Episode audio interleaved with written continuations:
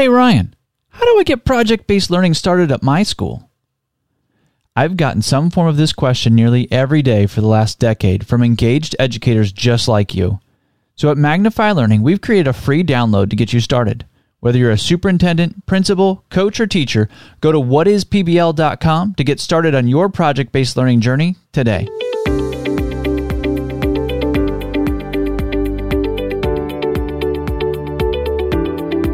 Are you ready to bring project based learning to your school? The PBL Simplified podcast will help equip you for your PBL journey with weekly need to knows, engaging interviews, PBL showcases from facilitators in the classroom, and PBL leadership episodes to move you towards a successful implementation of PBL. Because every learner deserves to be a part of an inspiring story, and we see daily that project based learning helps make this happen.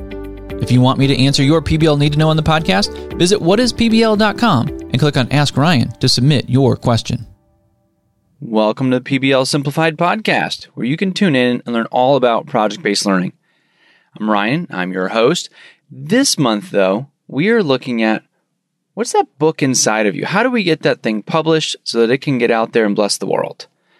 So, we've been talking about books all month. So this episode is no different. We've got a need to know around writing a book. We also have a guest today. Andrew Larson is a full time PBL facilitator at the secondary level, and he's written his book and it is ready to be published. So we're going to get his process and his thoughts on how you make this happen when you're a full time teacher or a full time administrator. Where do you find the time? Where are the processes at? And you're going to hear right from Andrew uh, and get to follow him and his process. Before we get into the interview with Andrew, though, I want to hit this need to know. And it's a broad need to know that I get often, whether I'm speaking or you know talking about the book, is how do you get this book written? Everybody has a book inside of them. I firmly believe that, but not a whole lot of them actually get out and get published. It's like 1%. So I think the first step is to take the ambiguity out of I want to write a book. If you say I want to write a book, that's maybe a starting thought, but it's not concrete enough to actually do. So spend some time, just sit at an empty desk with no other agenda for 30 minutes and write that down. I want to write a book. And then I want to write a book about what? What's the subject? Maybe it's the title. Uh, maybe you've got a special niche like project based learning or SEL differentiated instruction, whatever your niche is, and then start to outline the chapters that could be there. What are the main talking points that you would want to hit and share with others? Once you have those, now you actually don't need to start writing right away. You can start collecting ideas though. And now you have a place to put those ideas. You can put them into different chapters. Maybe it fits over here or over here. You're collecting illustrations as you're going through your school day. You have an interaction with a, a learner and you think, whoa, that would be perfect for chapter nine. And you want to make sure you record that as well as you can uh, right into a Google Drive. So I have a Google Drive folder that's set up and it's just called illustrations. And then within illustrations, there's a folder. You know, one is like power of passion, uh, one is direction, one's focus. And as I come up with different stories throughout my day, I catalog those. Because if you think you'll remember them when you get to the writing process, you just won't. Uh, one of my writing mentors, Ken Davis, shares this story where he's a prolific speaker and writer, and so he he's the one that actually taught me to have this illustration folder. And he woke up in the middle of the night, and of course he's got a pad right there to write things down. He had this great dream. So this is going to be a perfect example. So he writes it down, goes back to sleep, wakes up the next day, looks at his pad, and it says chicken. And he has no idea what chicken means. He can't remember it. He just remembers he had this great dream that would have been a perfect illustration. So that's always his reminder that when you write down these illustrations, put the detail down. Take the time right now to put the detail into these illustrations, and then you can come back to them when you're actually in the writing process and you'll know exactly where they go. So, the first step in writing your book is that what's your book really about? And you know this answer, but you need to take some of the dauntingness of, I'm going to write a book out of the picture. So, you know, find a loose title, a subject, find yourself 10 to 12 chapters, put some titles on those, and start to collect illustrations so then when you do sit down to write, the content just flows. Because uh, you're going to hear in Andrew's interview today that he's got a place where he just starts to flow. The words flow every day, and he's not editing those words necessarily this first time, but he's just writing and writing and writing. And that comes from knowing your illustrations, sharing those illustrations with others so that you're starting to write your book as you're going throughout your day. The other piece that I want you to try to solidify in your brain as you go to write your book and share it with the world is the very first thing you need to understand is that yes, you should write your book. Are there other books out there on your topic? Yes. Should you still write your book? Yes. You'll, you'll bring a unique perspective that someone else is going to connect with and it will help others out there in the classroom world or the school world. So we do need to get your book out there. Yes, it's worthy of writing. Yes, we should be sharing it with the world. if you've got those two things, you're really ready to start. There's not a whole lot of uh, other complicated steps to it. And you just decide that you have a book to share, you're an author, start to outline it, and then fill it in. Now, there's going to be more to it, yes, but those are the first steps. And as you hear this interview with Andrew Larson, I really think that you're going to hear the heart of the author, who's also a full time teacher who loves education. Uh, Andrew's been a New Tech Network trainer. He trains for Magnify Learning. He's been doing project based learning for a decade and has much to share in this interview. I think you'll really enjoy it.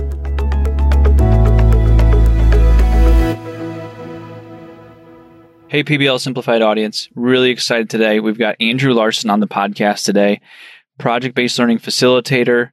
Uh, he's at a Magnify Learning demonstration site. Andrew's been at the beginning of the work uh, and really helped form a lot of this work. So excited to have him on the podcast. He's a good thinker. And since this is a series on book writing, he's got a book coming out. So, Andrew, thanks for being on the podcast. Welcome, my friend. Hey, Ryan. Thanks for having me. We're going to start off we're going to dive into your book because I want to hear your process and your thoughts there. But before we get into that, why why PBL for you? Why project based learning for you as a facilitator? Yeah, so I was uh, a tradition in a traditional setting for ten years before I made a switch, and that was that was mostly straight biology. That's what I was doing all day, every day and I liked my work. It was a good job. It was a good school, but somewhere in year you know, seven or eight, I just started to get a bit of an itch. You know, things were starting to feel pretty routine, um, pretty predictable. You know, and although this isn't implicit to PBL, I felt very isolated. Felt compartmentalized in my building and department, and so there was there was I knew that I wanted something else, and I, to be honest, I didn't know at first what it was. And it's kind of funny. I, I talk about this in the book. Like I had a couple of, uh, it was almost like clockwork. Sometime in February, I'd get a, a call or an email from Mike Reed, and he would be asking me, "Hey, uh, do you ever think about the alternative school?" Or, you know, at one point we even had a conversation about starting a farm school. And so both of us were kind of in the same place. We just knew we were looking for a new adventure. And then I think 2008, um, it was announced at a faculty meeting that we were going to, our district was going to open this project based school. And I didn't know what I was getting into, but I was like, that's, I'm doing that. I want that. Um, and, and like so many people, I said, I do projects all the time. You know, I already do PBL. And of course, I didn't. You know, I, I did something much more akin to uh, traditional projects. But, and, you know, really, even in the job interview, I, I couldn't articulate what PBL was.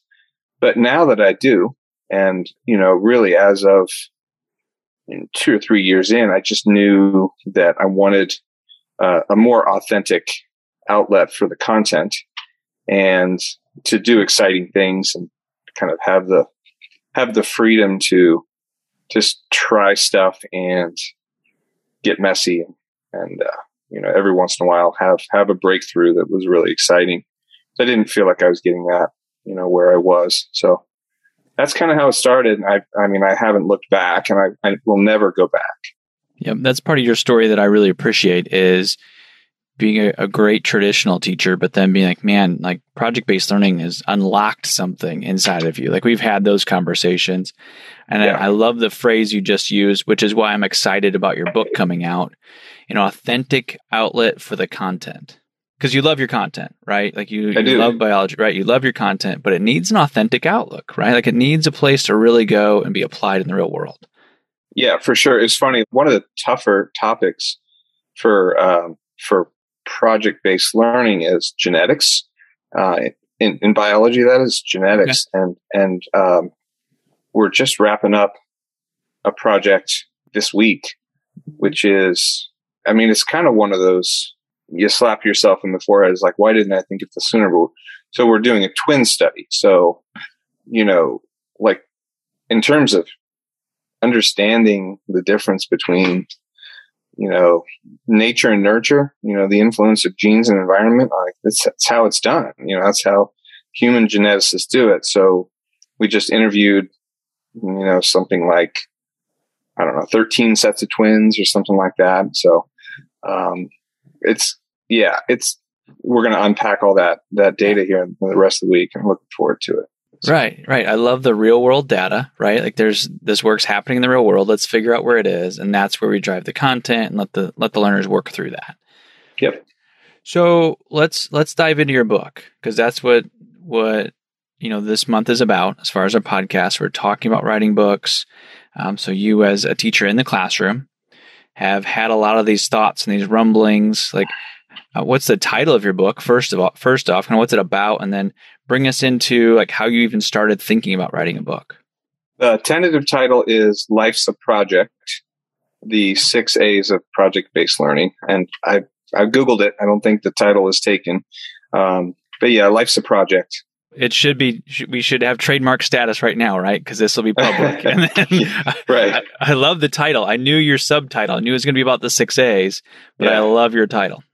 Thank you. Yeah, one of the things that I do uh, with each chapter, and I think you might have previewed one of them, but uh, you know, kind of like transferring some of the uh, the PBL lingo to my outside of class experience. You know, still a lot of stuff in, the outdoors, and so that's kind of a thread through throughout the introductions of the chapters which is fun. You know, it's it's it's fun to think about what we do in the classroom and and how it plays out in in terms of real, you know, the the, the doing of real things. So you're gonna you're gonna write about the six A's. Yeah, um, and we'll we'll link some show notes to some, to some six A's content. But yeah, I love that you're as an expert facilitator, you're going to wrap uh, your experiences um, and your take around the six A's to help people, you know, give them an on ramp to the six A's. Right. Bring us back to your writing process. Like, how do you, as a full time teacher, like, what does a writing process look like for you to bring your book to life?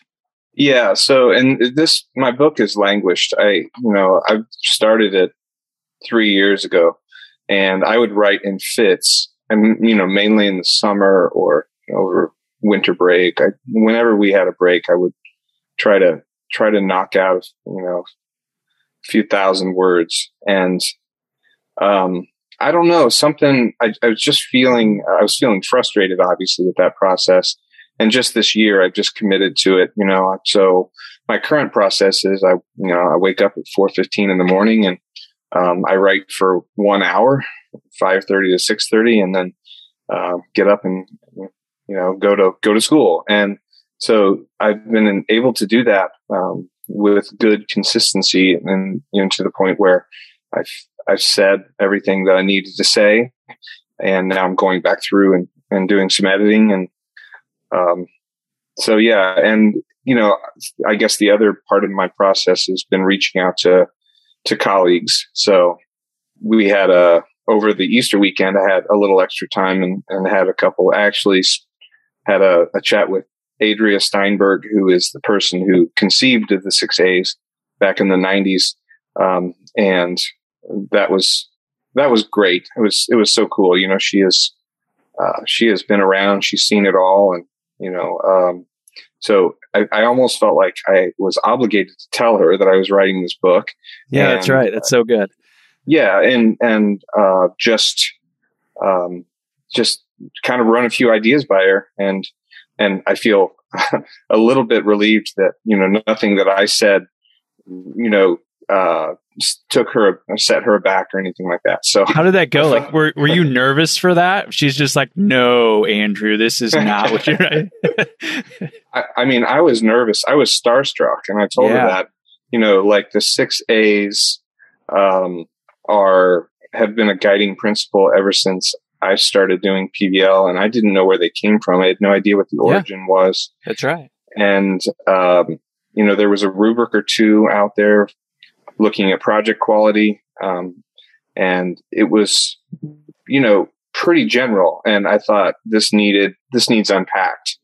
Um, as far as having this, having that structure, it was a godsend for me in terms of actually getting the book chunked out, you know, into an outline because, because it's, it's kind of a natural structure. I mean, and, and not only are the six, A's there, you know, if you Google six A's rubric, you'll find it. And for each one, there's, there's three or so questions. Um, and so that's, I just structured my book in, in that way exactly. And me answering those questions based on my experience. Yeah. And I think that's so strong, Andrew, because, you know, I've seen that rubric. We've used that rubric a lot. We we give it to participants, especially in our PBL advanced training. We've we've now kind of structured around that. But just having that rubric does not suddenly make you a PBL expert, right? So, how does your book kind of wrap around the six A's to help help walk somebody through? Is that what it does? Like, what's your goal here with this book?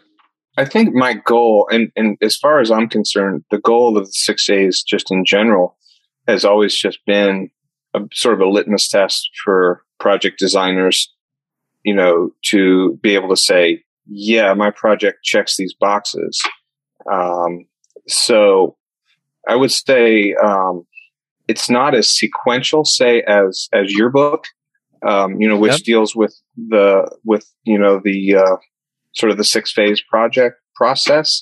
It's not like that so much, and and that's one of the things I'm kind of knocking around right now. Is I mean, should I do I need to change the sequence of the chapters? Um, to make it more that way. And I'm not sure yet. I'll have to get some feedback, but maybe this will tune for you a little bit. I like this. So, what what I think I come across is um, sometimes if I look at those six A's and I look at a PBL unit that I'm tuning with someone, it might be strong in three or four of those A's, and there might be you know, maybe a little, little weaker in two two. So we can kind of focus that. Yeah. Um, do do you see that coming to light as people are reading this book? Like they might find some chapters they just they gravitate towards because they need some help there. Definitely. And, and, you know, one of the things I talk about is, you know, and this is a, Jon Acuff thing, right? Perfection is overrated. Yeah, that's right. Love it. Yeah. So, um, you know, I, I guess over the course of a year, when I think about a year's worth of projects, I really hope that they all, um, you know, none of them are going to be perfect. I think some of them will approach proficiency in those six A's, but but others won't, and and give yourself permission to make a sacrifice here and there, one project to the next, and maybe you try to do better next time in a, in in an area that where it was maybe it was a little less authentic this time for students, but it was super engaging. You know, a lot of active learning was going on, um, but maybe it was a simulation. You know, we just did a mock trial project, which was um, immensely engaging. Kids loved it the setting was authentic because we were in a courtroom.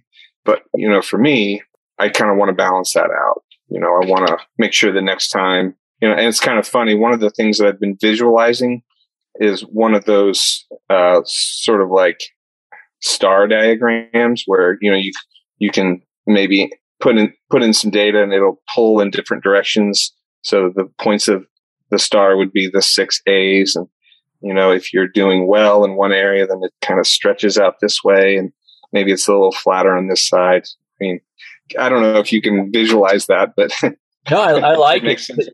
Well, yeah, but it brings to light the idea that you know, your PBL unit's not going to be perfect in all the six A's. And like, so that's not even the goal because then you'll never launch your PBL unit, right? And right. You know, we Yeah. both love Jon Acuff's work, like finish, right? That helps you get your book done, right? Like we're not, we're not searching for perfection because that just causes you to procrastinate. So Yeah. Yeah. yeah, I, think that's why I love your book coming out because whether you're a PBL uh, beginner or if you're advanced or maybe even you're PBL certified, wherever you're at on the spectrum, I really think people are going to be able to pull some of your insights out of the six A's and apply it to a PBL unit right away. And I, I just see it as a way to give people on ramps to the six A's, which is really bringing about quality PBL. Yeah, I, I thank you. I, I mean, that's, I believe, I believe that there will be uh, a lot. You know, there's nitty gritty detail about project process, and you know, there's lots of examples of things done well and poorly, and so yeah, I think, I think, uh, I think everybody's gonna be able to draw from it. Yeah, I think I think so. I have no doubt. So your writing process, we don't find time, we make time, right? So you made time early morning, you Yeah. know, or prime time, family time, and then made that consistent, right? Just made that a discipline. So we've got listeners out there, both teachers and principals, that we know they have a book in them. Mhm. What are what are one or two kind of practical tips that you can give them to start their book, like coming to formation? How do they start this writing process for them? everybody has a story, right? You know, and so I think that journaling is one of those things. And I haven't been a good journaler forever, but um, having a, a, a, an archive of what I've done each day has proven really insightful for me. And and you know, um, so I think everybody's got a story to tell because we each live in you know uh, live in a parallel universe and we see things from our own point of view. And I think that anybody that has uh, stuck with something for uh, some appreciable amount of time, you know, something something that was uncertain to work, and and they've found some success, or at least they've seen enough potential um, to lend their insight. Uh, I think I think should should give it a go. As far as you know, the nuts and bolts of it. I mean, I think we teach writing in our classes and you know it's it's all about it's all about having some outline to work from not unlike with projects you know there are, sometimes there's an existing structure that you can build a great project from. And certainly with it was my experience that the 6a's was my great structure. And if you can if you can draw upon an existing structure then it might just work. And it's it's you lending your unique perspective on it. So it's not like you're, you know, taking credit for something that's not yours. It's really just all of us building on each other's thinking. Right, and and and your goal wasn't to rewrite the six A's, right? It's to put mm-hmm. your spin from your experience to the six A's and, and allow that to help people. And again, I'm 100% certain that it's going to because I've seen you do that as you facilitate and or mentor, you know, other facilitators. So Yeah. capturing, you know, if you're in the classroom, capturing some of those illustrations, right? Good days, bad days. Yeah. Probably same thing for principals, right? What's working, what's not working, just capture those stories. Does that seem like great advice to give? Yeah. And, and like I've traditionally not been a very good historian. Journaling has helped a lot. And I've always wanted to try to write a book which basically constituted 180 days worth of school, you know, so the structure is there and just somebody else can, can go ahead and, and give that a go. Why not? I mean, cause your 180 days are going to be different than mine. So, but yeah, you know, for those of us who aren't, aren't great at capturing, I think getting into the habit of, of, of capturing and archiving is, is certainly important. Know, I'm a firm believer everybody has a book in them, and there's somebody that can learn from it. So, one logistical question, and then I'm going to ask you how we can connect to you. So, like, what did you write your book in? Did you have a program or a software? Like, what did you use? Google Docs is what I'm writing on, and it's you know it. I, I back in the old days, back in the old days when we have to worry about a floppy disk getting corrupted, or thank goodness those are done. I don't write on my phone, but some people do. Some people, and Michael McDowell told me he does most of his writing of his book on a phone, and that kind of blows my mind. I could never do that, but any kind of cloud based deal is it's amazing. Right. I like that answer because it's really just kind of, I think, demystifying the process, right? Like, there's no secret to it, but there needs to be time where you can create words. So, time to create words, and you need to probably hit what 40 to 60,000 words. Did you look at that type of a word count for your book, or what did you look at? What was your goal? I think I'm at about 65,000. I find that I can write about a thousand words in one sitting without much trouble. You know, on a good day, I can hit 1400. And even if I don't, even if I only clear 600 for a day, I, I don't consider that a loss at all. It's just that's the progress for today. And so who knows? I don't know how long a book. I think I asked you at one point, and I think you probably told me somewhere north of 50,000. Um, but I felt like I wrote until I didn't have anything left to say. And, and it, that's where it kind of shook out in about 65,000. Yeah, I love it. So just consistent words every day and a book comes out. So, how can we follow you on your journey, Andrew, as we as we go to publishing? Um, we're going to want this to come out. What can we put in the show notes, and how how can people connect you to follow you on this journey? Yeah, so on Twitter, I am at Andrew M, as in Michael Larson, Andrew M Larson, and that's probably the main way. I do some blogging for Magnify Learning, so I think you know there's a whole lot of reads you know on the the Magnify site which are worth. I mean, I'm not not just mine. There's a lot of good reads from uh, a lot of folks. Yeah, I'd say that's that is how. Yeah, absolutely, and we'll connect those. And you do have some great blogs on there. Andrew, thank you for coming on and, and sharing your writing process. We're excited to see this published. Thank you, Ryan. It was fun.